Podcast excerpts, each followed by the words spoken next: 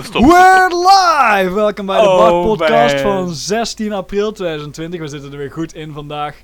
Welkom allemaal bij deze derde Bart Podcast. Vandaag met een zeer delicaat onderwerp. We gaan het hebben over Nederlandse taalkunst. En daarmee bedoelen we poëzie, muziek, spelen met de woorden die onze Piet Hein ons heeft gegeven. Maar daarvoor wil ik graag een intro doen waarbij onze guest van vandaag, Matthijs van der Waarsenburg, hij is er weer bij door Ever Growing Demand hebben we hem weer uitgenodigd. En hij gaat vandaag het intro doen. Dus Matthew, Matthew, take it away. Oké, voor deze introductie heb ik ehm, volgens de Sims persoonlijkheidstest, Ja, aka de Sims Character Creator, heb ik ehm, alle leden van deze podcast nagemaakt. En nu gaan we eventjes bespreken hoe goed wij de verschillende eigenschappen vinden passen. En we beginnen Oké. met de hoofd. Wacht, En ik- het lijkt me het beste ook wanneer we het niet bespreken van onszelf, maar vooral van de anderen. Want ik heb het idee dat de Bart Podcast members, de drie chimpansees, dat die zichzelf, dat die elkaar zo lang al kennen dat we elkaar beter kennen dan onszelf. Als ik dat zo even mag toevoegen. Ik denk als we dan samen dit dingen toevoegen, dat we dan op het echte antwoord komen. Ik denk het wel, ik denk het wel. Ik heb voor Bart had ik ambitieus, goed, als in ethisch goed Ja, ja. en insider. Insider, eh, insider, I hardly insider. know her. Hahaha, dat is misschien meer. is mijn uitleg nodig? Dat is het idee dat je het heel leuk vindt dat je zeg maar steeds ehm, heel connected bent met heel veel dingen. Bijvoorbeeld dat je in de, volgens mij iets van de studenten Ja, dat klopt wel. Daar heb je een goed punt inderdaad. Ja. Dat is wel echt heel typisch Bart inderdaad. Want dat inderdaad... Iedere keer wanneer we verhalen van hem horen, dan is het weer zo van... eh, dat hij een soort van, van die ik- afgesloten community, zo altijd een beetje zo de verhaal... Een soort van journalist bijna, hè? Maar dat hij al ja, die, precies van al die ins en outs weet van iedereen. een- Ja.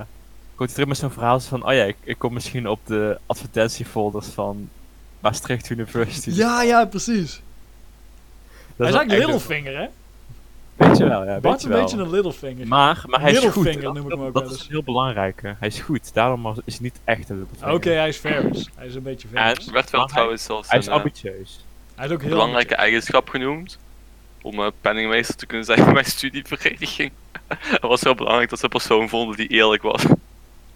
Ja, en waar vind je die hè, bij een advocatenopleiding? ja, zal ik ja, ja. En ook iemand die fiscaal recht doet en eerlijk. Die Oeh, dat is fiscaal recht. Ja, dat is maar voor een select aantal mensen. Oh, die fiscaal recht doet. Ja, Nee, Oh. die fiscaal. dat is ook nog handig. Als je een iemand hebt die dan eens een keer fiscaal recht doet, is eigenlijk nog ja, er iets mee Ja, heeft. ja, ja, ja, ja, ja, ja. Ja. Matthijs, eh, Bart, mag je vragen, wat vind je zelf van deze eh, ambitieus, goed en insider? Goed hebben we eigenlijk al besproken. Goed is gewoon, die hoeven we niet eens echt te bespreken. Dat is alleen maar voor de, voor de kijkers dan. Want we weten allemaal dat Bart een heel erg, je weet wel, lawful good persoon is. Neutral good misschien zelfs. Ik zou het niet zo goed zeggen. Goed is ook een goeie. Maar Bart, kom op, wat vind je er zelf van? Geef even wat input. Ja, en ik vind het lastig. Ik ben ook wel ambitieus, dat klopt ook wel. Ik wil, Ja, zeker weten man. ik wil altijd dingen doen. Ik, wil, Mhm. ik kan niet vaak van stilzitten. Ja. Ehm maar insider vind ik lastig. Want ik, ik, ik, ik weet niet. Ik vind die eigenlijk de meest, je weet wel, het leuke is ambitieus en goed, dat kun je wel over meer mensen zeggen. Maar ik ken niemand, als ik het woord insider hoor, dan, ken ik, dan denk ik wel echt aan jou hoor. Ja? Ja, gewoon omdat inderdaad zo, jouw verhalen zijn zo kleurrijk in de vorm van dat ze, dat je weet nooit van welke hoek ze vandaan komen. Dat je alweer bij, bijvoorbeeld sowieso wat je allemaal weet van rechten, maar ook niet alleen maar, je weet wat in de wetboeken staat, maar ook een soort van dat hele wereldje ken je redelijk goed. Oh, Ja, en dat ja, je ook bijvoorbeeld bij studenten en zo ken je ook helemaal, je kunt al die Ja, al die kleine rituelen die ze daar hebben, die heb je ook allemaal. En al gewoon. Dat- jij bent dat zo, journalist, zou ik dus echt zeggen. Want dat jij altijd bij ons kan vertellen Mhm. van. Dat je zo dan binnengeslopen in bepaalde dingen die nog niet helemaal aan de bovenwereld Ik ben geïnfiltreerd. Ja, precies. Je bent Maar een infiltrant, man. ik, wat ik een beetje bedoelde was, bijvoorbeeld, ik heb een Connor outgoing. Zo van, ja, hij, hij vindt het heel leuk om andere dingen te doen. Maar ik heb een beetje alsof jij heel erg, op een positieve manier dan, heel erg verspreid bent in je netwerk. Dat je overal, zeg maar, alsof je een octopus bent, die overal zijn vinger in de pap heeft. Oh. Ben Dat probeer ik wel te doen. Even een beetje persoonlijke vragen. Heb je iets te maken met, je weet wel dat Wuhan dat coronavirus heeft ontwikkeld? Dat is wat je van een insider zou doen. Dat is wel iets echt iets een insider zou doen. Maar niet een goede insider. Niet een goede insider, nee. Wel een ambitieuze insider. Dat is heel ambitieus om een eh, virus ambitieus. over de wereld te verspreiden. Dan ben je heel ambitieus, weet ik. Nou, als je echt ambitieus wordt, dat je niet coronavirus moet noemen, maar gewoon iets als het...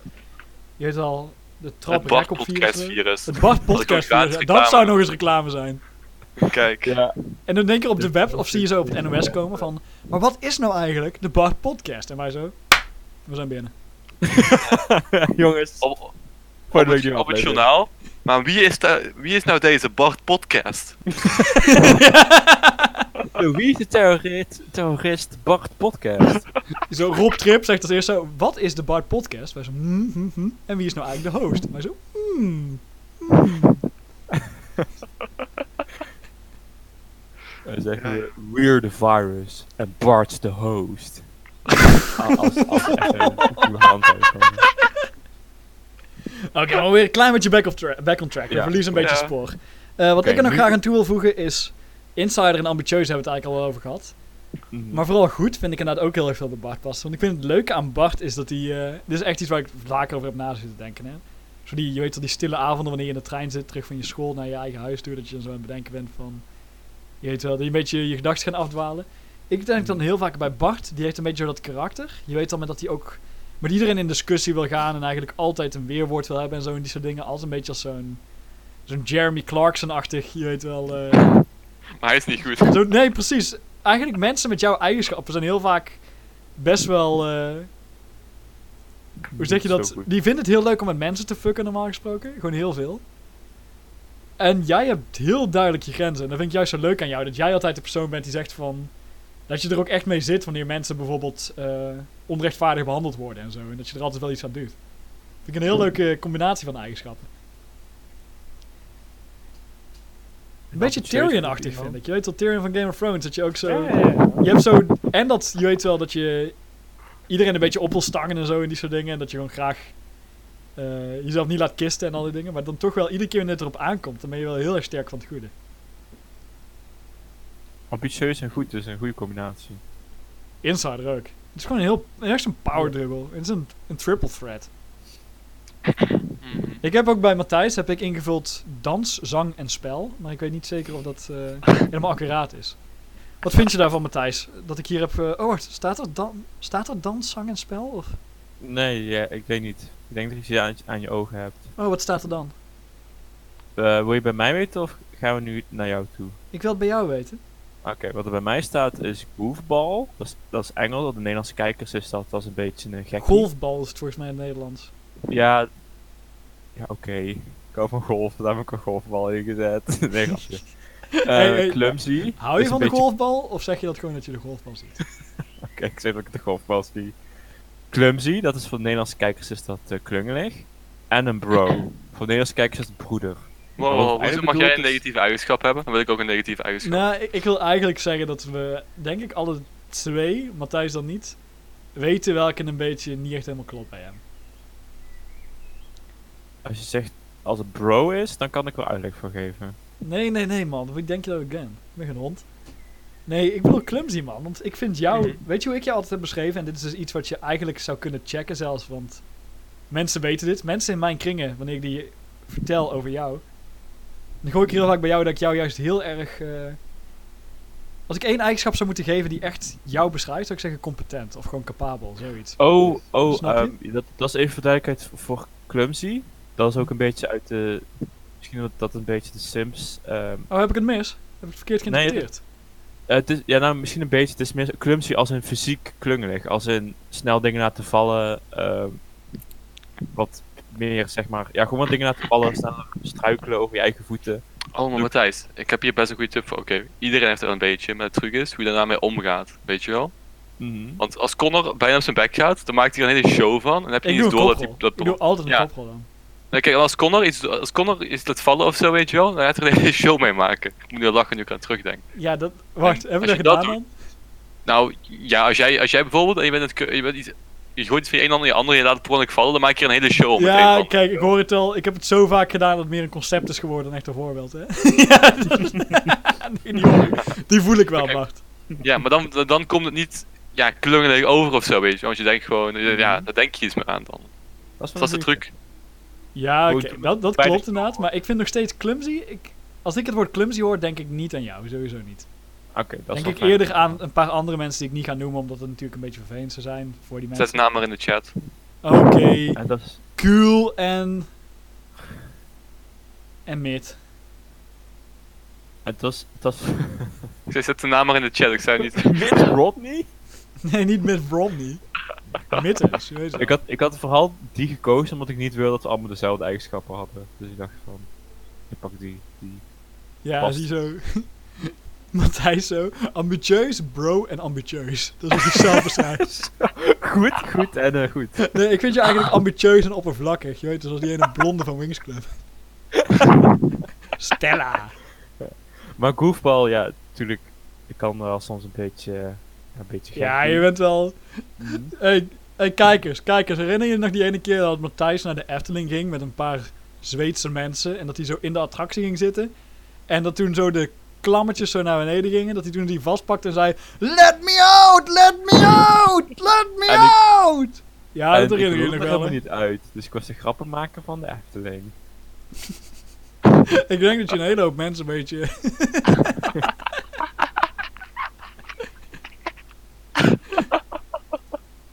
Oh. Dat is wel de. Maar die was heel groot. Nee, ik zou bij jou zeggen... Maar, want ik moet natuurlijk niet zeggen wat er allemaal niet aan klopt. Maar ik zal specifiek zijn. Mhm. Goofball. Die vind ik wel leuk, maar ook vooral leuk dat je voor jezelf dan niet, je weet al super positieve eigenschappen hebt gekozen. Want goofball is een beetje zo in de middel, snap je? Die kun je Ja. waarderen, maar sommige mensen kunnen het ook niet waarderen. Nee, klopt. Daarom pas ik me ook aan het publiek natuurlijk. Ik vind, nou trouwens aan één kant, even los van wat hier staat hè. Bart, wie vind je de grootste goofball? Ik of Matthijs? En wees compleet eerlijk. Hmm. Je zit altijd op verschillende vlakken een beetje een goofball, weet je wel? Ja, ja. Matthijs houdt wel van die rare humor, weet je wel? Van die... Ja. En Connor houdt wel gewoon van die rare acties. Van die, ja. Hmm, hmm. Rare theorie en een rare praktijk. eh, Con- Connor heeft niet per se rare humor, maar Connor wil gewoon een beetje. Hij vindt het grappig als hij is een beetje choqueert. En dat vindt hij, dat is ja, zijn ja, humor. ja, Ja. dat klopt, dat klopt. Bart, je helemaal door. Mag ik Ja. eventjes samenvatten wat jij net hebt gezegd? Ja. Matthijs is de master en ik ben de blaster. Ik kan dat, dat is niet wat ik zei. dat is een hele slechte samenvatting. Ja, kijkers, vandaag we Ik going zal er geen voldoende voor Thunderdome. Special Cat Whitney Houston. Wat? Ja, oké.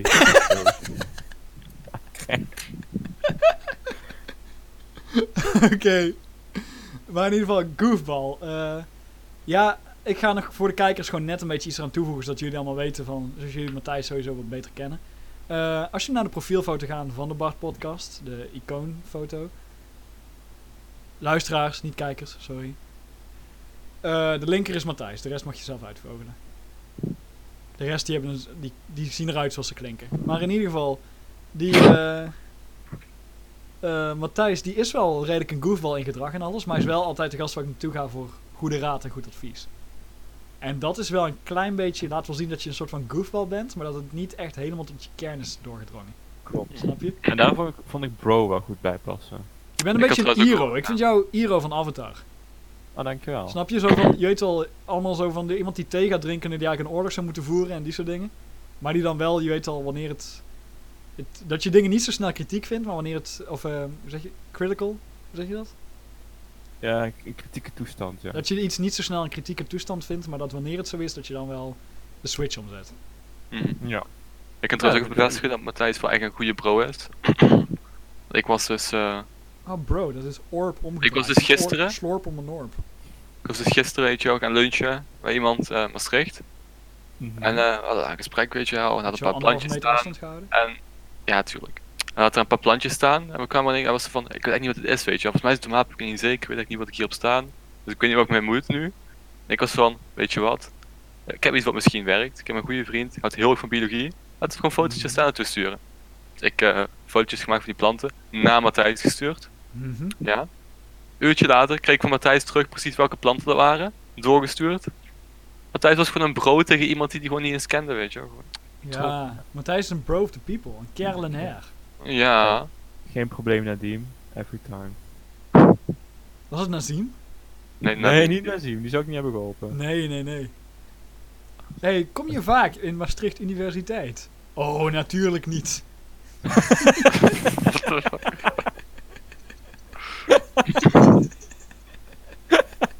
Natuurlijk niet.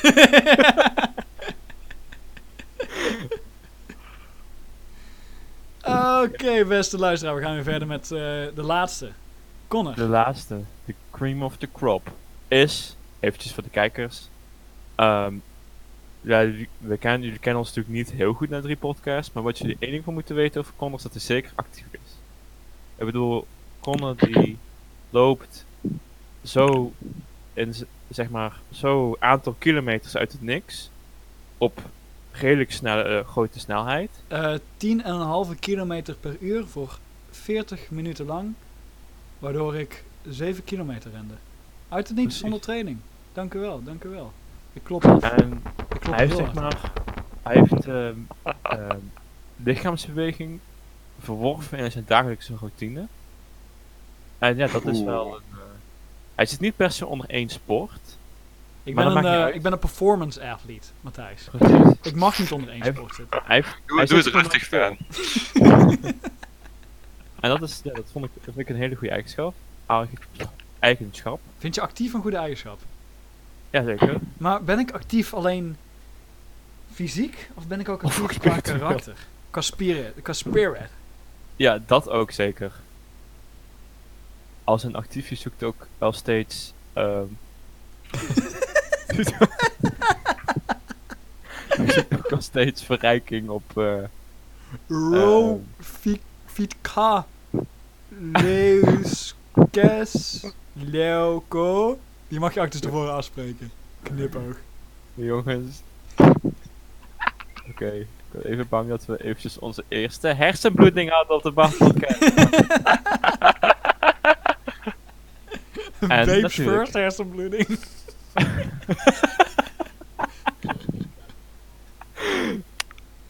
En natuurlijk, wat ook. Actief beetje. Ze gaan een beetje hand in We hand. zijn een Dus bitch. Actief bitch. is vind jou ook actief eigenlijk. Is actieve bitch. Nee, wat die mee, dingen die hand in hand gaan. Sorry, we zitten eventjes. Eh, Wordt even een beetje gegoofd hier backstage, ja, dat was backstage. Jamie is bezig hoor. ja. We weten actief en outgoing gaan een beetje hand in hand. Want hij is niet alleen actief in eh, het cognitief en fysiek gebied, ook op sociaal gebied. Ook Ik op lyrisch zeggen dat gebied. jij eh, meestal, bijvoorbeeld de keer toen jij in Valencia was, toen vertelde je ook echt dat je met de locals ging praten. En dat Ja, in het Spaans nog wel, hè. En ik spreek Ja, amper Spaans. En hij zegt eventjes, yo hablo español, bitch. En dan zeggen ze, wat fijn. En ik zo, oh, u bent van mijn opleiding. Ja, dat ben ik. Oh, het spijt me, ik had u nog niet eerder gezien. Eh yo, hablo español. Ja, Bitch. verschoonde mij. Hablo alle vogelas nestas. maar nu is het later, weet het. ehm. En natuurlijk, wat ik een van Ah, de... Matthijs, dit is toch niet jouw favoriete gedicht, hè? Toch niet, toch niet gewoon niet letterlijk gewoon het prototype van de Nederlandse taal, hè? Dus, dus Het is eerste van Nederlandse line. En dat moeten we wel Ja. even waarderen. Het is het eerste Nederlands gedicht wat bekend is. Het kan best, wel- of het beste Nederlands, eerste Nederlandse zin die bekend is. Er kunnen best eerder zijn geweest. Ja, ik Zeer bedoel, grote niemand kans weet zelfs. zeker of God eigenlijk gewoon niet Nederlands sprak. ik bedoel, het is de mooiste taal, toch? Toch? Dit is, nee, dit is echt een verwijzing. Dit is, ik hoop dat jullie deze zouden hebben gepakt. Dat, eh dat was, er is echt een, eh, een boek geschreven of zo, of een tekst gemaakt, of ik weet niet wat het is. Maar onze vorige Nederlands juffrouw, die had het eens een keertje over, van de middelbare school. Dat eh, er ooit iets was geschreven, niet als goof bedoeld, dat God Nederlands sprak. Omdat het de mooiste taal is. En er was nog wel allemaal argumenten van waarom Nederlands echt de allermooiste taal is. Hmm. Dat kan ik me niet meer herinneren. Ik zou ook Nederlands niet echt de allermooiste taal noemen. Nee, misschien was het wel dat jaar dat jullie er niet meer bij waren. Maar ik vond het in ieder geval Dat heel interessant om te horen. Weet je wat geen mooie taal is? Vlaam. Engels. Nee, Engels inderdaad niet. Ik vind Engels best een mooie taal. Hoe stop je 20 verschillende talen bij elkaar en heb je geen fatsoenlijke spelling ook nog eens een keer? Echt top, jongens. Maar het klinkt, het klinkt wel mooi. Oké, Maar- back on track. We zijn nog steeds bezig met die van ons. Creatief, want dat is iets wat. ehm, Connor kan overal altijd wel iets verzinnen. dat klopt. He has a way with words. Laat het zo zeggen. Dank je. Maar niet alleen, hij is niet zozeer op de eh, traditionele manier creatief. Zo van, oh, deze gast doet altijd schilderen. Maar meer zo van, meer in de manier hoe je denkt. Ik creëer het leven. Nou, dat, dat kan heel veel mensen, maar heet het eh, meer in de manier hoe je denkt en hoe je je uit. En hoe je op sommige dingen kan komen. Dat is, Dank je man. ik hoop daarvan genoeg niet echt zo'n voorbeeld noemen. Maar ik moet wel zeggen, dat, het, dat is wel een van je defining character, eh, karakteristieken. Je weet dat ik best egoïstisch kan zijn, maar bij deze zeg ik gewoon... Dankjewel, dat vind ik echt Dank. aardig. Dat vind ik echt aardig dat je dat zegt. Ja. Ik voel me gevleid, Matthijs. Ja, dat, eh, ja. Ik had ook eigenlijk alleen maar... Je had ook, je had ook slechte eigenschappen kunnen kiezen, maar... Maar ik laat geen traan, drie. want ik vind ook niet dat dat hoort. En voordat jij gaat, laat ik nog eventjes oogcontact van de eenzaamste soort. Kijk. Je hebt me, al- Oké. je hebt me een voorbeeld gegeven. Nee. Ja, je hebt me een voorbeeld gegeven, terwijl ik had er geen. Maar nu, heb je de, kijk, nu weet je ook de kijkers waar ik het over heb. Ja, maar dat was geen creatie, dat was geheugen. Daar gaan we het zo meteen nog over hebben. Een klein beetje foreshadowing. Voorschaduwing. Dit is de eerste compleet Nederlandse aflevering van de Bart podcast. Geen enkele andere taal mag hierin voorkomen. Nee, precies. Ook geen. Yo Hablo Español. Die nemen we terug. Die knip ik wel eruit. Oké. in Ik wil geen enkel woord Latijn horen. geen enkel woord Latijn. Geen enkel woord Brabant? Dat is ook geen Is dat, Nederlands. Nee, ABN. God sprak ook ABN. Fries. Nee, nee, nou ben je echt een, nou kun je een Gia's verwachten. Maar zou God dan gewoon al Nederland ABN gesproken hebben voordat het ABN eigenlijk ingevoerd was? Nou, ik denk eigenlijk zo'n beetje dat God die sprak dus uit de ABN. En toen hebben zijn ze dat overal in de wereld gaan verbasteren, behalve in Alkmaar voor een of andere reden. Ah, ja, dat In Alkmaar zijn ze gewoon altijd zo blijven praten als God dat deed. Dat is een alcoholaas van, moet je kijken wat vandaag heb gekregen. Zo praten ze niet in, in Alkmaar praten ze letterlijk klopt, heel dat klopt. ABN. dat klopt. Dan zeggen ze, verschoon mij, kijk wat er nu uit de hemel is gevallen. Nee, echt gewoon ABN alsof ze dat nu spreken.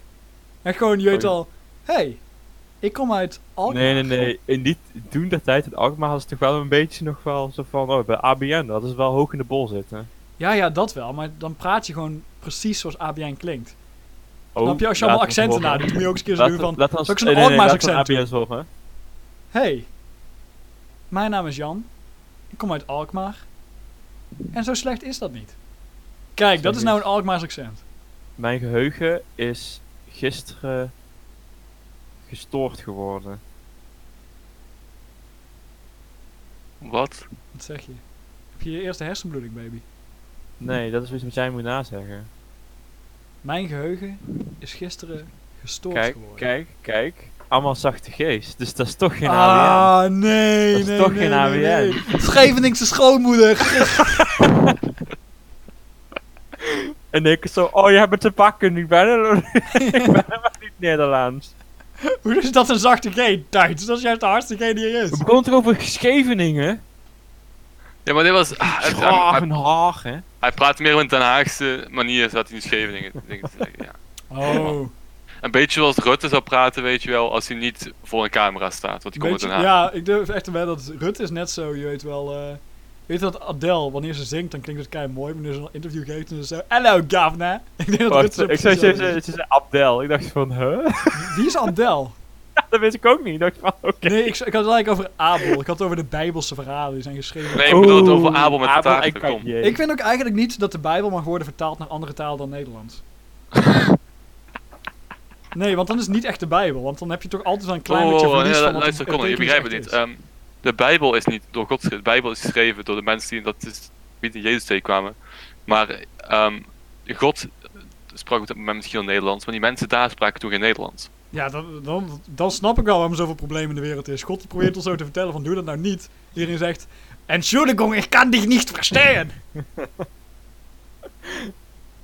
Het lukt wel een beetje, weet je wel. Want er zijn Duits en Nederlands lijkt zoveel op elkaar. En toen is de Bijbel staan.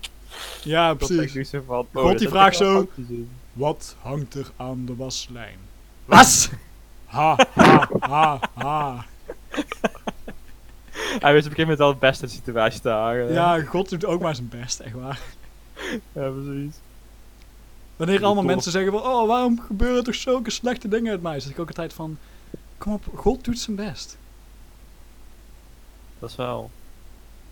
God Ja. is ook niet almachtig. God is ook wel een mens. Dus Iedereen zo, huh? Wat zeg je nu? Oké, Matthijs, wil jij nu beweren dat ik niet almachtig ben en dat ik jou niet ken? Ik wil niet Valt beweren dat. Oké, dat was ook weer een kleine verwijzing naar het onderwerp waar we het nu over gaan hebben. Welkom allemaal bij de... Nee, ik viel niet... Oké, ik viel misschien weg voor jullie, maar ik viel niet weg voor de podcast. Oh. Het is direct verbonden. De, de luisteraars kunnen mij horen, maar jullie dan even. Direct lijn met Moskou. Wat hebben jullie verloren? Wat hebben jullie niet gehoord? Zeg even, de zei. zeg even de woorden die ik niet zei. Ja, als dat zo simpel was, dan moet het ook niet te vragen. Je, je had niet gezegd over ehm, dat je het akkoord ging met het contract om mij 10.000 euro te geven. Dat hoorden wij niet, maar dat heb je al gezegd. Dat klopt, joh, beste luisteraars. Bart krijgt alle winsten van de Bart-podcast. Dat is ook logisch, want ja, het heet de Bart-podcast. En hij is, je weet wel, de enige met juridische kennis, dus dat maakt het ook een klein beetje moeilijk. Ja, we zijn een beetje machteloos. En over juridische kennis gesproken, we gaan vandaag nu door naar het juridisch perspectief van vandaag, 16 april 2020. Namelijk, Bart, ik was dus gisteren zo aan het fietsen, hè. En ik kwam bij zo'n prachtig, prachtig fietsgebied. Je weet de high-tech campus in Eindhoven, echt gewoon, ik wist niet dat het zo Aha. mooi was. Maar ik zag daar zo een bordje staan toen ik daar zo naartoe fietste. En daar stond zo op, artikel 561, ik weet het exact getal niet. 461 trouwens. 461 niet betreden. En ik ben een mietje, dus ik pakte mijn fiets en ik draaide om en ik, ik fietste weg. Maar ik dacht van, nou, maar het was zo mooi geweest om daar wel te kunnen zijn. Wat gebeurt er nou eigenlijk, Bart, als je niet betreden toch betreedt? Nou, oké. Ehm, de hoofdstraf is een geldboete van de eerste categorie. De eerste, Ja, en ik moet even kijken wat dat nummer is. 1. Nou, Dat is gewoon echt alles wat je eh, hebt. dat is dus. tot 435 euro. Dat is 100% Oh, oh, zo één. Als in minder dan twee. ja, ja, ja. Wacht, Eerste maar ik, categorie is de ik heb laagste 450 euro, dat was nog best waard geweest waarschijnlijk. Ja, dus tot en met, het kan gewoon veel minder zijn. Het kan een Eh, nul zijn. Nee, het, het meestal is al iets. Maar een symbolisch bedrag van 1 euro. Het Niet meer zou doen, kunnen. Maar ehm, je moet wel even uitkijken. Het is een overtreding gewoon. het bedrag van 1 euro knallen. Maar wat zei je, Bart? Ja. Je moet ermee uitkijken? Nou, het is wel een overtreding, dus je moet even kijken. Dus waarschijnlijk krijg je gewoon, ja, hoe zou ik het zeggen, een soort OM-transactie. En dan wordt gewoon gezegd, ja, die boete voor jou, weet je wel. Ja, maar ja. moet je even uitkijken, want het kan steeds... Of nou, het is een transactie, het is geen strafbeschikking. Als we een transactie doen, dan komt het volgens mij niet op je eh, strafblad, maar als we een strafbeschikking doen, wel. Oké, maar dat is dus, je weet al, de juridische kant van het hele verhaal. Maar Mhm. wat nou als je gewoon, kijk, stel eventjes, hè, we pakken even een casus erbij. Ik dacht, oh, scheid aan bordjes. En ik had gewoon mijn fiets gepakt en ik was doorgefietst. Het zou toch niet gebeuren? In ieder geval, het lijkt mij heel onwaarschijnlijk dat iemand naar me wijst en zegt van... Ik heb jou niet eerder hier gezien. Volgens mij hoor jij hier niet. Eh, ik, ik ga de politie bellen of ik, betaal een boete of ik haal de bewaking erbij. Echt typisch Mhm. Nazim, hè? Snap je? Volgens mij gebeurt dat nooit, toch? Want niemand Nee, weet niemand weet van dat jij daar niet hoort. Als je daar gewoon bent. Ik bedoel, als, als ik ergens ben waar ik hoor te zijn. En er staat zo'n bordje bij van niet betreden voor onbevoegden. Je weet wel, ik zou toch ook niet naar iedereen die ik niet ken gaan vragen van ben je wel bevoegd hier? Volgens mij doet niemand dat. Nee. Dus is het nou gewoon dat het eigenlijk in werkelijkheid niet echt heel veel uitmaakt? Dus je gewoon niet in de nacht moet komen en niet een drugspuit in je arm moet hebben of zo, die soort dingen?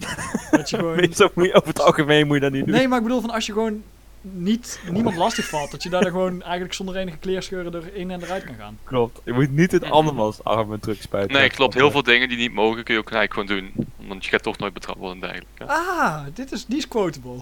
Daar wordt de nieuwe, nieuwe motto van de Bart podcast. Die ga ik op de Soundcloud zetten. Veel dingen die niet mogen, moet je gewoon doen. Nee, kun je gewoon doen. Oh, sorry. Oh, altijd de drugspijt klaar liggen. Nee. God damn heel- it. Ik verstond het niet, dus de kijk, luisteraars waarschijnlijk ook niet. Oh, gelukkig. Gelukkig.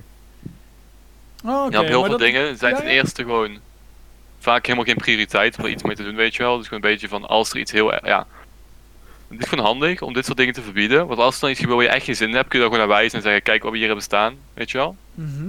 Dus als kun je gewoon zeggen, weet je wel, we gaan ze eigenlijk gewoon niet eens handhaven, tenzij we iets hebben waar we gewoon heel graag vanaf willen. Snap je? Ja, ja. Dus het kan best dat je gewoon zegt, weet je wel, laat gewoon iedereen hier lopen en zo. En het eigenlijk, dat is eigenlijk, dat is eigenlijk ons beleid. Maar als we gewoon een zwerver of zo zien zitten die daar om geld gaat bedelen, dan gaan we naartoe wijzen en zeggen oh kijk. Oké, Wel dus echt een eigenlijk... slechte plek om geld te gaan bedelen. Maar het is dus eigenlijk... Oh, iedereen heeft veel geld bij de high-tech campus. Ja, maar niet op het En het is super onbevoegd- mooi. Het is ook nog eens een leuke dag. niet op het terrein waar niemand mag komen. Maar het ligt er ook een beetje aan. Soms Nee, doen ze wel is heel dus het streng. Dan- mensen mogen er wel gewoon komen die daar werken. Het is gewoon... Het is niet Mhm. afgesloten. Het is gewoon heel open. Er staat ook geen poort. Je kan gewoon zo Oh. binnen fietsen. Maar dat is dus het Maar vaak is bijzondere het gewoon een. Het makkelijke is wel- manier om bepaalde ja. mensen te kunnen verwijderen. Om er gewoon zoiets te hebben. Want je kunt natuurlijk ook gewoon normaal mensen van je terrein afsturen. Maar dat is altijd meer gedoe, weet je wel. Ja, ja. Want dan. Weet je wat normaal is? Dan als iemand op je trein komt, je hebt geen bordjes of zo. Je kunt ze op een gegeven moment je kunt ze er meestal van afsturen. Als tenminste echt duidelijk is dat je trein is, volgens mij weet ik niet precies zeker. En dan krijg je van scenario's, dan moet je de politie gaan bellen. Of iets dergelijks, dat je er echt van af wil. Of je moet, ja. Ah, en dan helpt nu de politie er wel van af. Maar dan krijg, weet je wel, maar dan krijgen ze geen boete. Dus dan krijg je van die Tim Hofman scenario's, weet je wel. Wie is Tim Hofman? Ja, met, met boos en zo. Dat hij dan ergens binnenkomt, dus we willen echt graag van hem af. En dan moeten we de politie bellen. En dan wordt hij door de politie uiteindelijk naar buiten begeleid. Want hij gaat wel actief mee dan. Ah, zo ja. ja. Maar, als je, maar als je een bordje hebt staan, dan is je, zijn ze gewoon een overtreding als ze op dat terrein zijn. Dus kun je ze meteen, kunnen ze meteen een boete krijgen. Snap je? Mhm. Ja, ja. Als je van zelf wil. Dus dat is wel handig. Mhm. Maar dus eigenlijk, kort gezegd, het is gewoon om discussie te voorkomen. Daarom staat dat. Meestal wel, maar soms heb je natuurlijk ook terreinen waar je niet wil, mensen op willen komen. En dan doe je het ook. Ja, maar dat kun je vaak wel zien. hè. Als bijvoorbeeld echt de poort dicht is, ik zeg maar even iets, maar je kan hem Mhm. openmaken en bijvoorbeeld... Ja, ik weet niet, hij zit niet op slot, maar het is wel een dichte poort. Dan is het inderdaad volgens mij gewoon slimmer om er niet te komen. Nee, klopt. Dat is een ander deel. Het, het- je hoeft geen bord per se te plaatsen voor 461 om te gelden. Ehm, als er Oh. gewoon met een ketting iets op slot zit of zo, of staat een hek omheen, weet je. Dan is het ook gewoon al, ehm Ja, eh, ja. hoe zou ik het zeggen, een eh, ja, is verboden toegang. En als, zeg maar, als je wel gewoon naar binnen kan, zonder iets open te maken. Eh, ligt er een beetje. Het gaat er gewoon om dat je doorhebt ehm dat, dat, de, dat de toegang op een voor jou kenbare wijze is verboden. Of tenminste, het had kenbaar moeten zijn. Dus dat is kenbaar. Als je kunt zien dat je daar niet mag komen, dan eh, ben je strafbaar. Oké.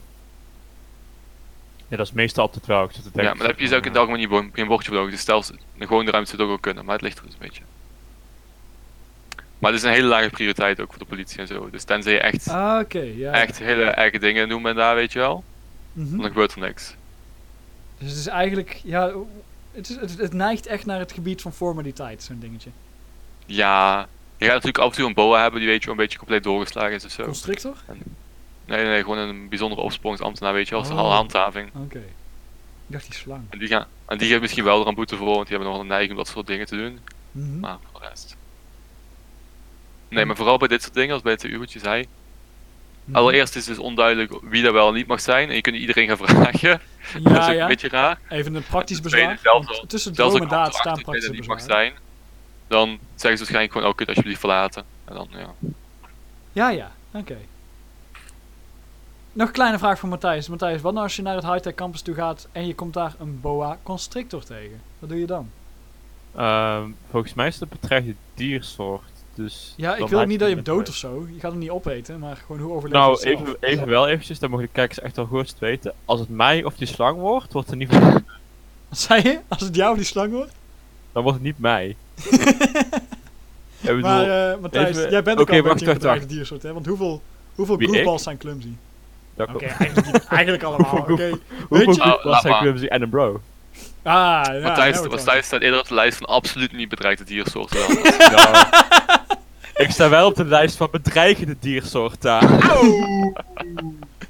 Oh, hij Bedreigende lacht als een wolf, maar hij is bang als een hond. ja, oké. Ik blijf maar allemaal eh, het Ja. volgende onderwerp opwarmen. Oké. Over het volgende onderwerp gesproken. Nee, wacht even. Ja, Ja, heeft even achter, eh, nagezocht en een boa constrictor is geen bedreigd diersoort. Mhm. Dus, als ik een boa constrictor tegenkom, kan misschien zou ik een bonk verkopen. Een bonk. Ja, Moet je zo zeggen, als, je eh, bent nu nog geen bedreigde diersoort. Maar wanneer ik klaar ben En met jou, dan wel. Klopt, dan klap ik hem even en dan ga ik snel weg. Ja, of dan zeg je zo van... Hé, hey, als je nou niet weggaat, dan sla ik je in elkaar. En dan is hij gewoon eigenlijk feitelijk een bedreigde diersoort. Is misschien niet een bedreigde Nou, ik moet maar wel een bedreigd ook even- dier in ieder Ja. geval. Ik kom ook eventjes een soort van, ik moet jouw soort niet. Zegt hij wat? ja, nee, hij zegt helemaal niks. Het is een boa. Ah, dat klopt ook wel. Een bestuursonwettelijke heb je- ambtenaar. Ieder soort boba gezegd, ja, zo van, wat zeg je nou, zegt hij. Ja, dan heb ik echt een probleem. Als ik een boa ga slaan, dan heb ik een probleem. Als ik een boa constrictor ga slaan, heb ik ook een probleem, maar misschien ook nog wel kans op om te winnen. Is een boa sterker dan een boa constrictor, denk je? Ik weet niet. Jongen, Maar get ik denk- here. Je durft wedden als je een, een boa constrictor en een boa bij elkaar in één kamer zet, dat de boa constrictor wint, want die heeft het eigenlijk gewoon in zijn naam dat die, die boa kan constricten. Oké, oh nee, eventjes bela- belangrijk hoor. Wie denkt... Oké, jij mag kiezen wie moet gaat vecht, bevechten, hè? Mhm. Eén boa die zo groot is als een boa constrictor, of één boa constrictor die zo groot is als een boa. Oh, dat is een moeilijke, dat is een moeilijke. Wacht even, maar... De- wacht! Die is helemaal niet moeilijk. Even eerlijk, constrictors zijn best groot. En in Nederland zijn de mensen gemiddeld 1,80 meter, dus maak een goede keuze. In Brabant 1,79. Oké, net als dat zoveel uitmaakt. Ja, nou wel voor eh, spooky kanter 6 voet 3, 5 voet 7. Inside joke, inside joke. Nee, natuurlijk man. Gewoon een, een boa constrictor de grootte van een boa is een soort van... Je weet wel, dat kan een heel land aan. Die zijn moeilijk te verslaan. oh, oh. Bedoel je dan, maar we hebben het over grootte als in lengte, want dan is hij een heel stuk kleiner toch in één keer, de boa constrictor. Nee, ik denk Ja. eerder gewoon echt Ja. totaal, je weet al, vorm en volume en al die dingen. Oh, Het is een heel ja, ja, lelijke ja. boa constrictor. En ook een heel lelijk mens. kleine. Nou, Ja, ik ben, geen, ik ben geen fan van beide vormen boa's. Nee, ik ben sowieso geen fan van boa's. nee, we Er zit kunnen ook een Chinees bij mij op de opleiding, die heet Hoa. Ik mag hem niet heel erg. Huawei. Weet het, ehm, je kan het ook nog breder trekken en zeggen wie denken dat jullie gaat, wie denken dat jullie gaat, dat- wat denken jullie die het gaat winnen? Een boa constrictor of een mens? Als, ja, eh, sowieso een boa constrictor. Want hoe ga je als mens een boa doodkrijgen? Een boa constrictor. nou, het hoofd is niet zo heel groot volgens mij. Nee, dus wat, wat is je punt? Slaan. Ja, En hoe ga je hem slaan zonder dat die tanden in jouw vuist eindigen? door, of je kan hem ook eh, je benen gebruiken, met zo'n soort trappen. Oké, en wat ga je dan doen om te zorgen dat die tanden niet in je benen gaan? Oké, hij is volgens mij niet giftig, hè, voor duidelijkheid. Nee, maar hij heeft scherpe tanden. Het is een top predator, man. Ja, eventjes, nee, ik bedoel, zo'n dik langzaam beest, ik denk het niet. Die, Ik- die ik denk- zijn eeuwen aan het evolutioneren, ge- evolueren geweest. Om Nee, maar beter dingen te kunnen doodmaken. En jij denkt dat je Weet gewoon tegen aan het evalueren is geweest? Mensen zijn even aan het evalueren geweest. Ja, Verslag oké, we zijn even lang aan het evalueren geweest, maar wij hadden andere dingen te doen dan dieren doodmaken. Wij gingen ook allemaal leren naar de bioscoop eerlijk. en zo en die soort dingen. Eigenlijk, dieren doodmaken is dit een groot deel van wat we doen. Ja, maar wij doen het op een andere manier. Wij, een mens zonder En wapens is niks, oké? Een mens zonder wapens is een kip zonder veren. Eh, me- Oeh, Ja, ik, ik citeer Plato. ja nee. Dat is een goeie. En nu we deze mooie woordspeling hebben gehad, door naar het hoofdonderwerp. Wacht, We zijn momenteel... Nee, nee, Matthijs, niks zwart. Nee, wacht. we zitten op een letterlijk belangrijke dis- 37 minuten. We zijn al over de helft van de disclaimer, podcast. Dit moet, dit moet, dit moet voor legal reasons. Voor legale redenen. Oké, Juridische redenen. in de Bart podcast proberen we niemand aanstoten tot, ehm, tot het plegen van dierengeweld. Dit was een volledig hypothetisch scenario en geen van ons is ooit betrokken geweest in dierenmishandeling. Nog enige andere vorm van mishandeling of geweld. Dus, de... Maar zijn we nooit betrokken geweest bij enige vorm van geweld? Bart, we zijn live. Ik dacht even... Ja, maar kom, je mag als je een jong kind bent, hè, dan kom je wel af en toe op de basisschool, weet je wel, en dergelijke, kom je af en toe in aanraken met geweld, weet je wel. Bart, Focus ik er tegen en dan... Ja, nee, nee, nee, niet tegen dieren, weet je wel, maar gewoon. Weet je wel? Ja. Teken van psychopathische mensen dat ze in de kindertijd dieren hebben mishandeld. Ik zei niet met dieren. Wel met psychopathische mensen dan. Ik heb ooit een keer een psychopaat in elkaar geslagen. Wie? Mezelf. Jezelf.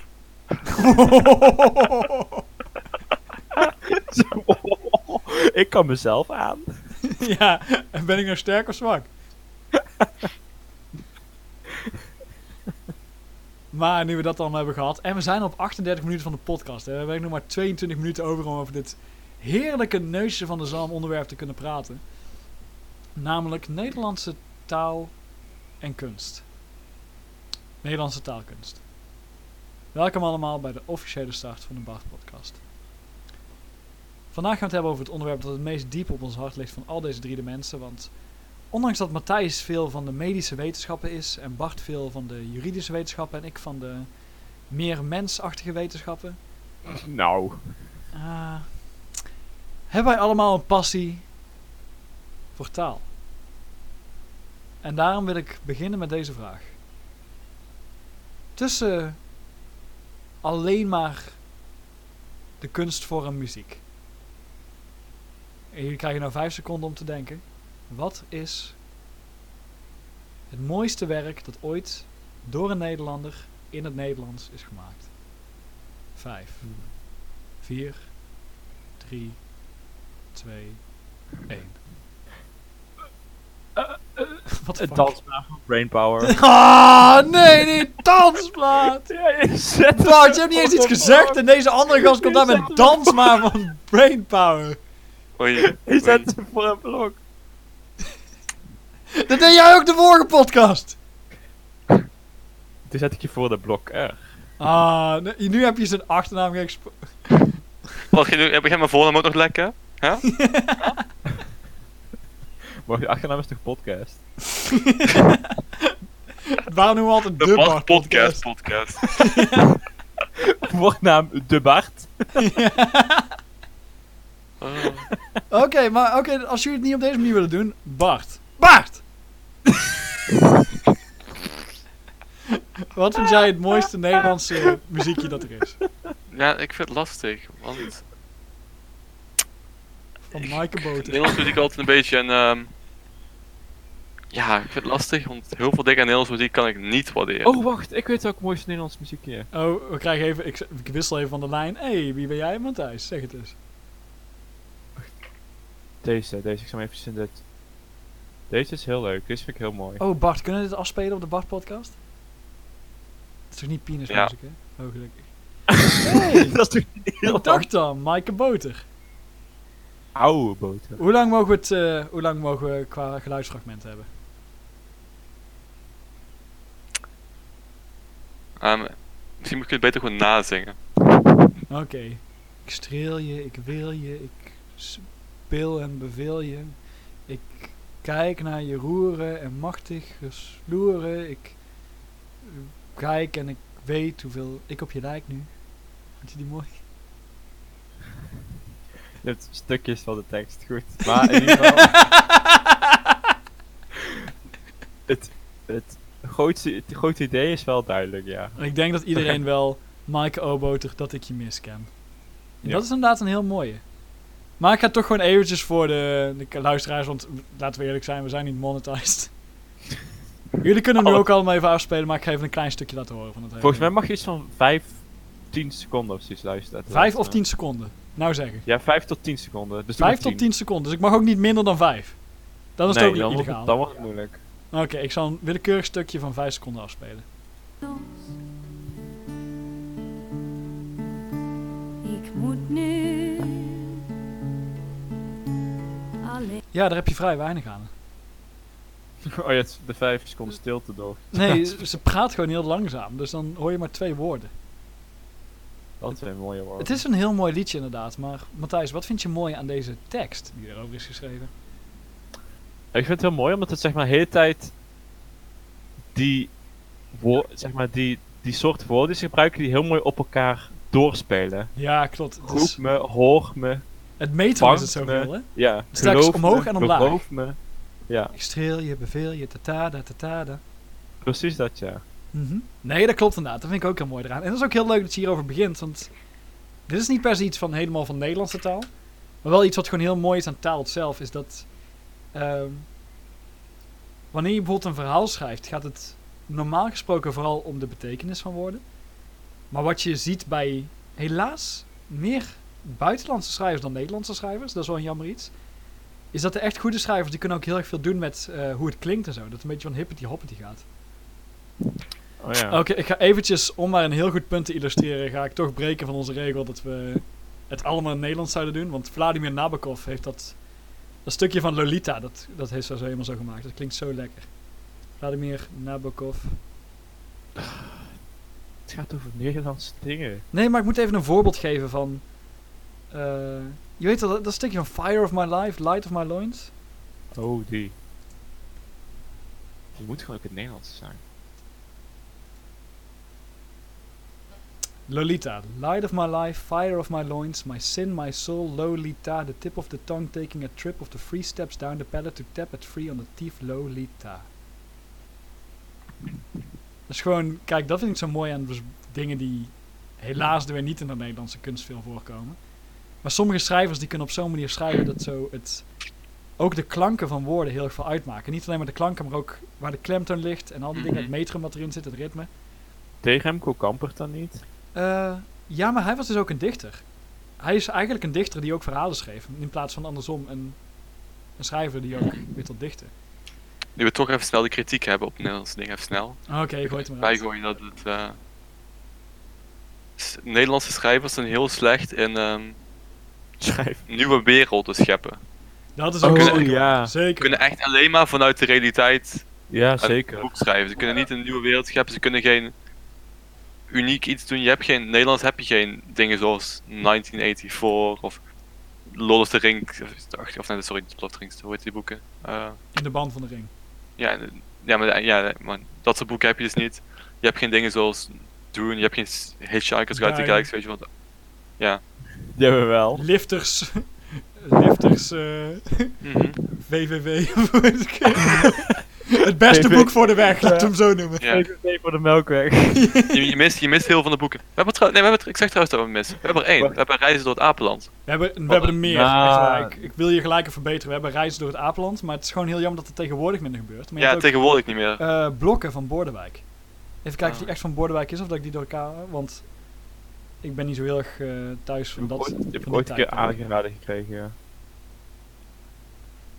Ik weet niet of... het- Ja, inderdaad, van Bordewijk. Blokken, dat gaat dus ook over... eh, eigenlijk heel erg 1984-achtig. Over het... ehm,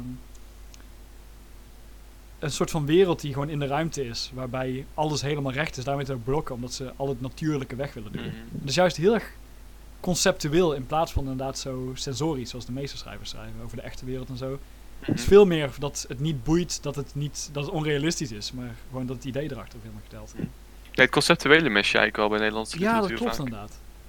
Het gaat bijna altijd, dat vind ik zo jammer, bij Nederlandse verhalen gaat het heel vaak over... eh, want je weet, het gaat nooit echt over het verhaal. Hè? Bij een goede schrijver gaat het nooit echt over het verhaal, maar gaat het veel meer over de... Waar het verhaal in een diepere laag over gaat, van wat een soort van het, de thematiek is en hoe het wordt uitgewerkt. En dat doet Nederlanders niet per se heel slecht, maar het ding is, het gaat altijd over dingen die ons heel eigen zijn, waar we heel makkelijk aan kunnen relateren. Zoals bijvoorbeeld ehm, schaamte of Ja. jaloezie of die soort dingen allemaal. En dan wordt Of- heel vaak wordt bijvoorbeeld een boek geschreven over jaloezie of jezelf. Bijvoorbeeld heel. hoe heet het ook weer? De Donkere Kamer van Damocles. Dus eigenlijk gewoon een boek dat gaat over jezelf niet goed genoeg voelen. Mhm. Dat is eigenlijk het hele ding van waar het, het hele thematiek en de uitwerking om draait.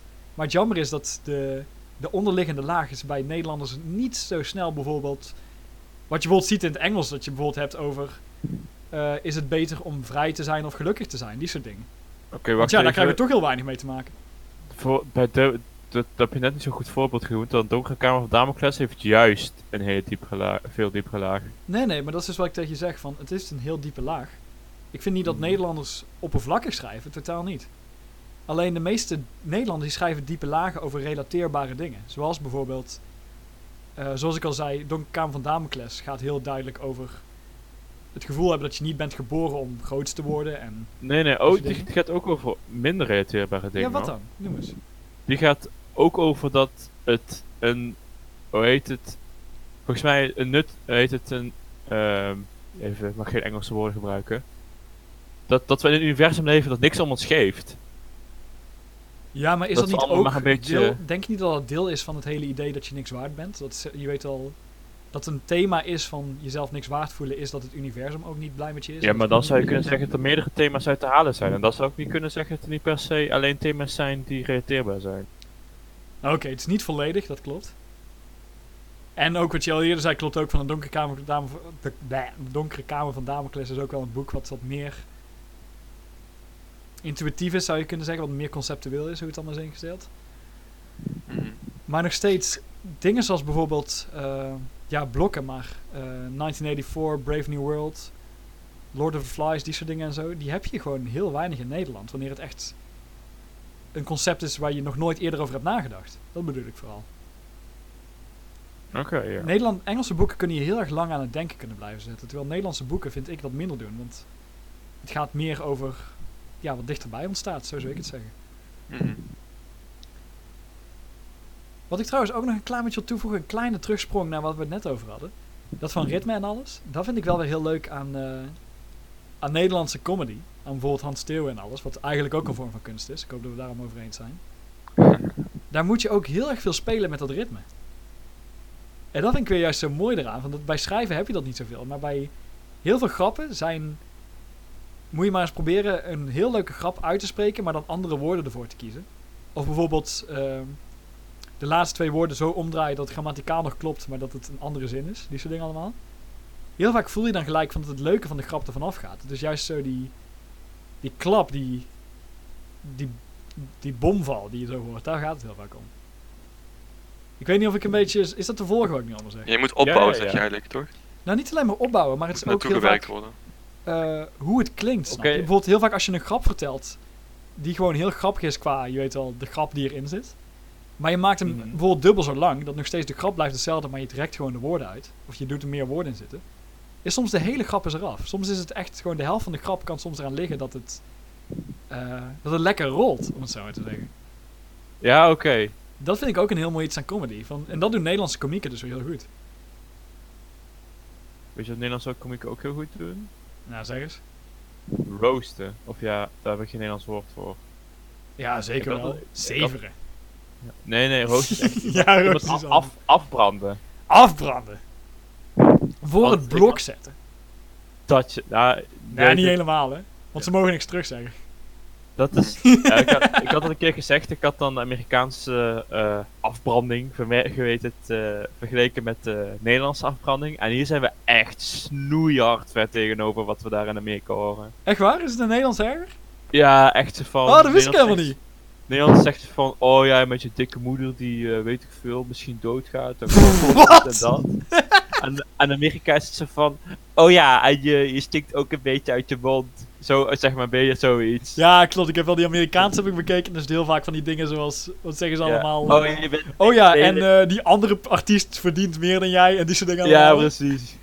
Is het bij Nederlanders echt zo snoeihard dat je echt allemaal persoonlijk maakt? Allemaal? Ja, echt allemaal wat over ADB ging ik dan van, ja, ADB die hangt allemaal geld over de rug van zijn dode vader.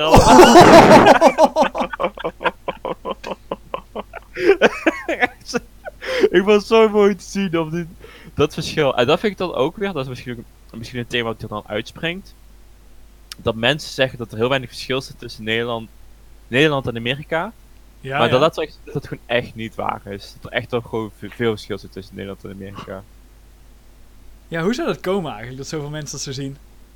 Amerikanen zijn trouwens wel niet. Vind Amerika vind ik raar, want Amerikanen zijn hun spreken niet heel direct. Ze draaien nog wel eens om dingen heen, weet je wel. Hè?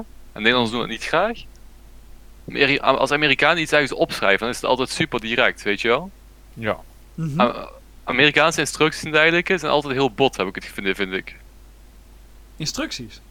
Ja, en altijd heel simpel en heel bot, weet je Ja, wel. ja, dat klopt. Als iets niet mag, staat er extreem simpel en best bot Ja, op, weet ja, je ja, wel. daar heb je helemaal gelijk in.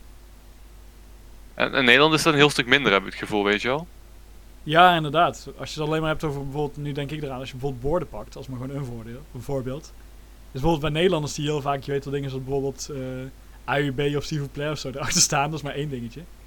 In Amerika heb je heel vaak van dingen van stay off grass, gewoon zo kort als dat. Is dat Ja, en geen thank you of zo, weet je wel. Gewoon Ja, alleen maar inderdaad. gewoon... Precies, het is heel gewoon echt van dit, dit, dit. Gewoon vaak met drie woorden. Echt gewoon blijf van gras af, hoe je het in Nederlands zou hebben. ja, dat is toch gek? Dat is een heel dat- idee dat Nee, ik kon- In, de In Nederland zou staan afblijven, kom maar gras. Afblijven, gras. Afblijven, dat boek Afblijven. Bart! Bart, Bart! oh ja, ehm Je even vader is die oude koeien uit de sloot te halen. Maar moet het toch even doen. Eh, ik heb zojuist een uiteenzetting gevonden over het boek De Donkere Kamer van Damocles van 83 pagina's lang. Ja, ja. En niet om te roosten, maar ik heb wel een beetje het gevoel alsof het dus wel... Ik bijvoorbeeld ook... eh, Bart heeft volgens mij gelezen, De Ontdekking van de Hemel. Ja. van eh, ehm, onze hele goede vriend Harry Mulisch. Ja, die komt nog wel lekker langs. Dat, Ja. dat het zeker wel Nederland, Nederlandse literatuur is, die echt wel voor, ehm, voor heel veel dingen te interpreteren zijn. En echt ook wel diepe thema's die niet zomaar voor het oprapen liggen, of ja, niet, niet zomaar voor de hand liggen eh, eruit te halen zijn. Maar een probleem is, wat, wat ik een beetje ervaar met zulke literatuur van het Nederlands, bijvoorbeeld van Harry Mulisch en van, in dit geval van eh, deze persoon, is dat ze ehm, een beetje elitair aanvoelen. Zo een dat beetje, dit, is, dit is bijvoorbeeld niet de 1984 die je leest om een... Dat is een beetje zo'n idee wat je... Als je redelijk jong bent en je moet je boekverslag erover schrijven of zo. Of als je jong bent en je wil enigszins een idee hebben over... ehm, weet ik veel, dictaturen of zo. Dan ga je dat lezen van, kijk, kijk hoe ernstig is, zo kan het aflopen. Maar weet ik veel, Donkerkamer van Damocles en dan Ontdekken van de Hemel voelt meer die, eh, van die boeken die je leest met je literatuurclub of zo. Dat voelt echt meer voor een, sp- voor een bepaald publiek dan meer voor een heel groot publiek. Ja, ja, dat klopt, maar dat vind ik niet een heel sterke, want die heb je natuurlijk in alle landen, heb je dat. Ik bedoel, wij lezen dan wel inderdaad 1984 als we een Engels boek moeten hebben, maar ik bedoel, dingen zoals Ulysses van James Joyce bestaat ook gewoon. En dat is niet iets wat iemand leest op de middelbare school. Ja, maar het is wel een kleine aandeel, heb ik het gevoel, in de, ehm, oh, je, bedoelt, je wil zeggen van dat, in de Engelse eh, literatuur. dat Nederlandse literatuur wat meer bij de hogere klasse hoort dan dat het in andere... Maar de Nederlandse literatuur heeft ook heel erg de neiging om dingen heel zo moeilijk mogelijk op te schrijven, eigenlijk, weet je wel? Oh, ja, ja, Heel kijk, dat, te beschrijven. bedoel je dat meteen, Matthijs? Nou, dat en gewoon, gewoon het feit dat, dat echt, echt de goede Nederlandse boeken gewoon... Oké, even ook gewoon een ding. Ehm eventjes heel simpel. In Nederland leven 16 miljoen mensen en de, de kans dat de hele goede boeken worden geschreven is gewoon veel minder dan de kans dat er in andere taal goede boeken worden geschreven. Want er gewoon zoveel meer mogelijke schrijvers zijn. Hebben België ook nog, ja. Ja, oké. ja, oké. Dus ik heb ook een beetje het gevoel alsof, omdat er zoveel Engelse schrijvers zijn, dat daar ook gewoon echt de cream of the crop daaruit komt. Ja, natuurlijk, maar dat Nederland- was niet de vraag. De vraag was meer van... Bedoelde je dat met, het, eh, met wat je zei dat Nederlandse literatuur meer elitair is dan dat het in andere landen is? Mm, mm, ja, ja, ja, ja. Ja, want dat is inderdaad, die moet ik je helemaal geven. Dat, eh, daar erg ik me enorm aan. Dat Nederlanders heel vaak het idee hebben, in ieder geval als ze schrijven. Dat is waarom ik Joe Speedboat zo leuk vind. Joe Speedboat is het enige Nederlandse boek dat ik ken. Waarbij de schrijver niet wil laten zien dat hij beter is in Nederlands dan jij. Ja. En dat vond ik zo fijn om eens een keertje zo te lezen. Dat gewoon, wanneer iets simpel is uit te leggen, dat het dan ook gewoon makkelijk uit te leggen is. Dat je bijvoorbeeld zegt, eh, een eh, willekeurig gevormd veld in plaats van een veld waar een beerachtig wezen zijn verorbering aan zou kunnen hebben gedaan. Zoiets, ik zeg maar even iets, hè. Van, Ja. mensen houden van een beetje zo eh, te laten zien wat ze kunnen normaal gesproken met schrijven. Met, ze willen allemaal mooie zinnen maken in Nederland heel vaak. En die dan ook Mhm. vaak heel moeilijk zijn. Terwijl inderdaad bij 1984 zijn vaak de zinnen zelf zijn niet allemaal kunst op zich. Maar die zijn gewoon heel mooi qua waar het verhaal om gaat. Mhm. Ja. En ik denk ook dat die moeilijke tekst er dan voor zorgt om een, dat, het, dat het dat moeilijker maakt om daar enigszins heftige thema's uit, of ja, ehm, moeilijkere thema's uit te halen. Dat het een soort van, eh, soort van flessen, flessenkop is. Zo. Ja, ja. Dat dat een beetje de t- dat het ons tegenhoudt. Ja. Ja, dat zou wel een heel goede kunnen zijn, inderdaad. Want zoals je ook al eerder zei, hè, van Donkere Kaan van Damocles is even diep, als niet dieper, dan heel veel van die, je weet wel, wereldboeken. En ja, ik heb Ontdekking van de Hemel heb ik nooit zelf gelezen, maar ik heb wel over gehoord dat het inderdaad vele, vele lagen heeft. Mhm. Maar wat ik dus vooral bedoel is dat een beetje meer de manier hoe het aanvoelt, denk ik. Van dat de, nog steeds de lessen die eruit te halen zijn. Vaak heb ik het idee minder over de maatschappij gaan, en minder over gehelen en meer over de persoon zelf. Maar dat, dat kan niet meer zijn natuurlijk. Je hebt trouwens ook een beetje dat je in Nederland, je hebt mensen die dan avontuurboeken schrijven en iets dergelijks, hè? Mhm. Maar je hebt dan geen ambitie om er een diepere boodschap in te stoppen. Dat is ook inderdaad iets, ja. Want je hebt bijvoorbeeld, je hebt dingen zoals Kruisdoor en Spijkerbroek. Dat zijn een hele goede avontuurboeken eigenlijk voor kinderen, ja, ja, weet je wel. Maar daar is niet de moeite genomen of erover nagedacht van, wat nou als ik hier nog een diepere boodschap in stop, weet je wel? Ja, ja, ja. Ja, maar dat Ja, zou ook ik- kunnen komen dat we geen mensen hebben die daar naar zoeken. Ja. Want zoals Matthijs al zei, we zijn met veel minder mensen. Met gewoon onze 16 miljoen kan niet op tegen die 300 miljoen die alleen maar in Amerika leven. Ja, maar staan nog weer de rest van de Engelssprekende wereld. Mhm. Dat ook heel veel mensen uit niet-Engelstalige landen gewoon Engels kunnen. Het is Ja, ook zoiets, denk- denk ik, van je schrijft inderdaad, omdat je zo schrijft voor zo'n kleine publiek. Loop je ook altijd het risico dat je een boek schrijft waarvan niemand gaat zoeken naar de diepere betekenis. Of in ieder geval niemand met genoeg macht om het aan andere mensen Mhm. duidelijk te maken. Ja. En dat maakt inderdaad is een heel grote demotivator. Hoeft er per se een diepere boodschap achter te zitten. Want, ehm hoe heet die boeken nou? Ehm, nou, die boeken waar Game of Thrones op gebaseerd is, dat worden waarschijnlijk ook wel in de Engelse taal zeer bekende boeken over een tijdje, toch? Die zijn nu ja, al ja. redelijk. Ja, klopt. Maar zit er een diepere boodschap zelfs maar achter? Ja, toch eigenlijk wel, denk ik. Ja? Waarom, waarom geef je dit als voorbeeld van iets... Ja, ik snap het wel een beetje van. Het is voor, je doet het vooral voor hoe leuk het leest. En mooi het is om te En ook zoiets als ehm, Maar heel veel ehm, thema's komen erin voor. hoor. Allemaal in dingen de zoals band van de ring, of ja, het- eigenlijk- ja, Lord of the Rings eigenlijk. Ja, ja, ook. Zeker dan? weten. Zit daar een dieper thema achter? Ja, Ja, Lord ja. of the Rings zeker. Heel sterk. En bij gewoon die dingen van George R. R. Martin volgens mij even goed. Mhm. Maar je hebt inderdaad... Dat is weer een heel sterk voorbeeld van jou weer. Van dat...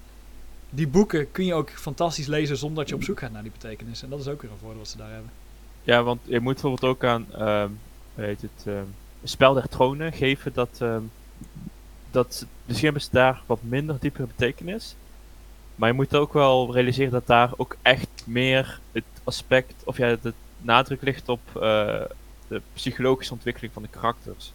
Dat is ook wel een ding hoor. Het ligt heel erg in de oppervlakte daarmee. Misschien zelfs dat hoe personen, waarom personen bepaalde dingen doen, weet je wel. Het geeft, Ja, ja, ja. Ja. misschien is dat En- juist, en- het, het hoeft niet per se diep te zijn als je aan de oppervlakte laat zien. Dat kan ook. In Game of Thrones is er heel open in volgens mij. Game of Thrones, ja. Oh, zo. Van dat het niet moeilijk is om het... Het heeft wel een diepere boodschap, maar het is niet moeilijk om een soort van op te delven. Ja, het is gewoon een boodschap, hij is niet eens diep eigenlijk. Ja, ja, ja. Dat, klo- dat is inderdaad ook een heel goeie. Van dat diepe boodschappen hoeven niet per se verborgen te zijn. Of ja, boodschappen moeten gewoon erin zitten. Dat zou je ook kunnen zeggen. Ik heb die gevoel die bij 1984, echt, dat die van 1984 echt verborgen ligt. Hij ligt redelijk dicht in de oppervlakte. Ja, Ja, dat ik- klopt. Inderdaad. Dat, maakt het, dat is juist in mijn mening dat het een goede diepe betekenis is. Ja, betekenis noem het dan even, hè. Want diepe, dat geeft Ja, beetje... ondiepe betekenis.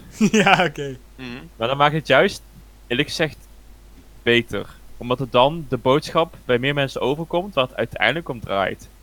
Mhm. Ja, plus Ja. ook gewoon dat het... Het is ook een raar idee dat je het eh expres diep zou maken, hè. Dus het, Ja, hele, het hele ding van een schrijver is juist, zou ik zeggen, om de meest diepe boodschappen van het leven meer naar de oppervlakte toe te brengen. Precies. Mhm. Want ander, ja, weet je, het heeft ook niet zo, naar mijn mening, niet zo heel veel nut om een heel moeilijk boek te gaan schrijven. Want uiteindelijk zo van, de schrijver zegt zo van, ja, er zit, er zit wel een diepe betekenis, maar je moet gewoon echt goed zoeken. En bedoel, Ja, ja, ja. per se een heel goed boek geschreven, maar als je het twee keer moet lezen, dat je het echt begrijpt. Mhm. En, je hebt eh, natuurlijk wel eh, dat het recht om op te scheppen, want daar kan je natuurlijk ook wel een beetje van doen. Maar dan, eh, dan staat het een beetje plankpist naar mijn mening. Wanneer je zo'n, hoe heet die gast ook weer, zo'n Ronald Gippard bent. ja, precies. Dat je gaat op, gaat, gewoon een boek gaat lezen om dan te kunnen zeggen welke boek je hebt gelezen. ja, ja. Ja, ik van, daar staat de plank totaal mis. Maar om nou nog een klein beetje door te gaan over dit hele onderwerp. Want ik merk dat we het, we hebben het graag over betekenis en zo en alles.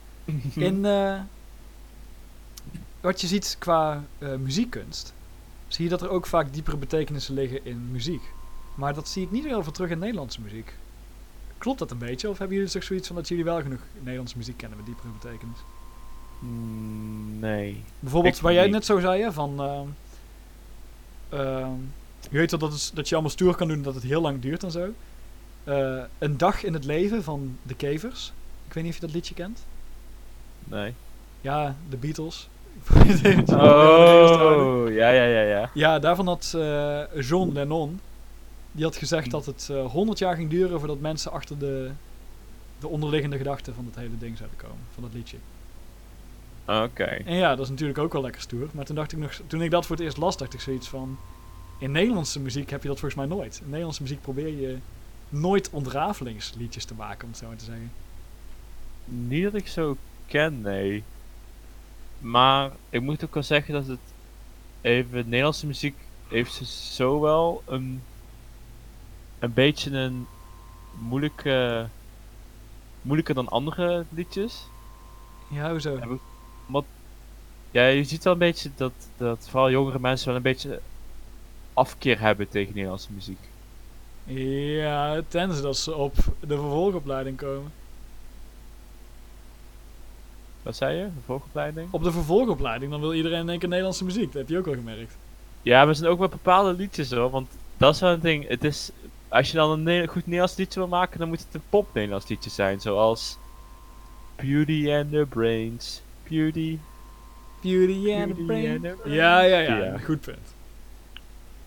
En ik denk daarom dat het een beetje ehm enigszins verwaardigd is. Ja, ik ken, ik ken die misschien vroeger, maar ik kan echt Ja, niet... toen, niemand nog, toen iedereen nog eh, geen Engels sprak natuurlijk. Ja, En ik het punt is niet ook een beetje tegenwoordig, als je aan de pa ja, ik kan alleen even de twee, laatste 20 jaar spreken. Maar tegenwoordig, als je een artiest bent, als je ervoor kiest om Nederland je muziek te maken, dan verlies je ook gewoon zo'n groot deel van de mogelijke doelgroep die je kunt raken. Als je Ja, Nederlandse ja, muziek ja. maakt. Mhm. Terwijl Nederlands luistert net zo goed Engels. Als je Engels maakt, verlies je eigenlijk haast niks. En dan heb je een veel grotere mogelijkheid als het, om waar het aan kan slaan, weet je wel. Dat is een heel goed punt inderdaad. Veel groter bereik. En dan heb je gewoon niet als je het Nederlands doet. Ja, dat, dat is ook inderdaad iets. Van als je Nederlandse muziek schrijft, is altijd gewoon, heb je dat stigma eigenlijk gewoon bijna altijd wel eruit dat je een soort van volkszanger bent, hè? Een soort van Ja, altijd. dat ook. Maar Nee, het is ook gewoon... Dat, dat komt wel een beetje op Ja. hetzelfde neer van... Als je schrijft, als je Nederlandse muziek schrijft, is het er altijd een beetje zo dat, eh, dat labeltje aan. Als je niet schrijft voor het grote publiek, niet voor de wereld.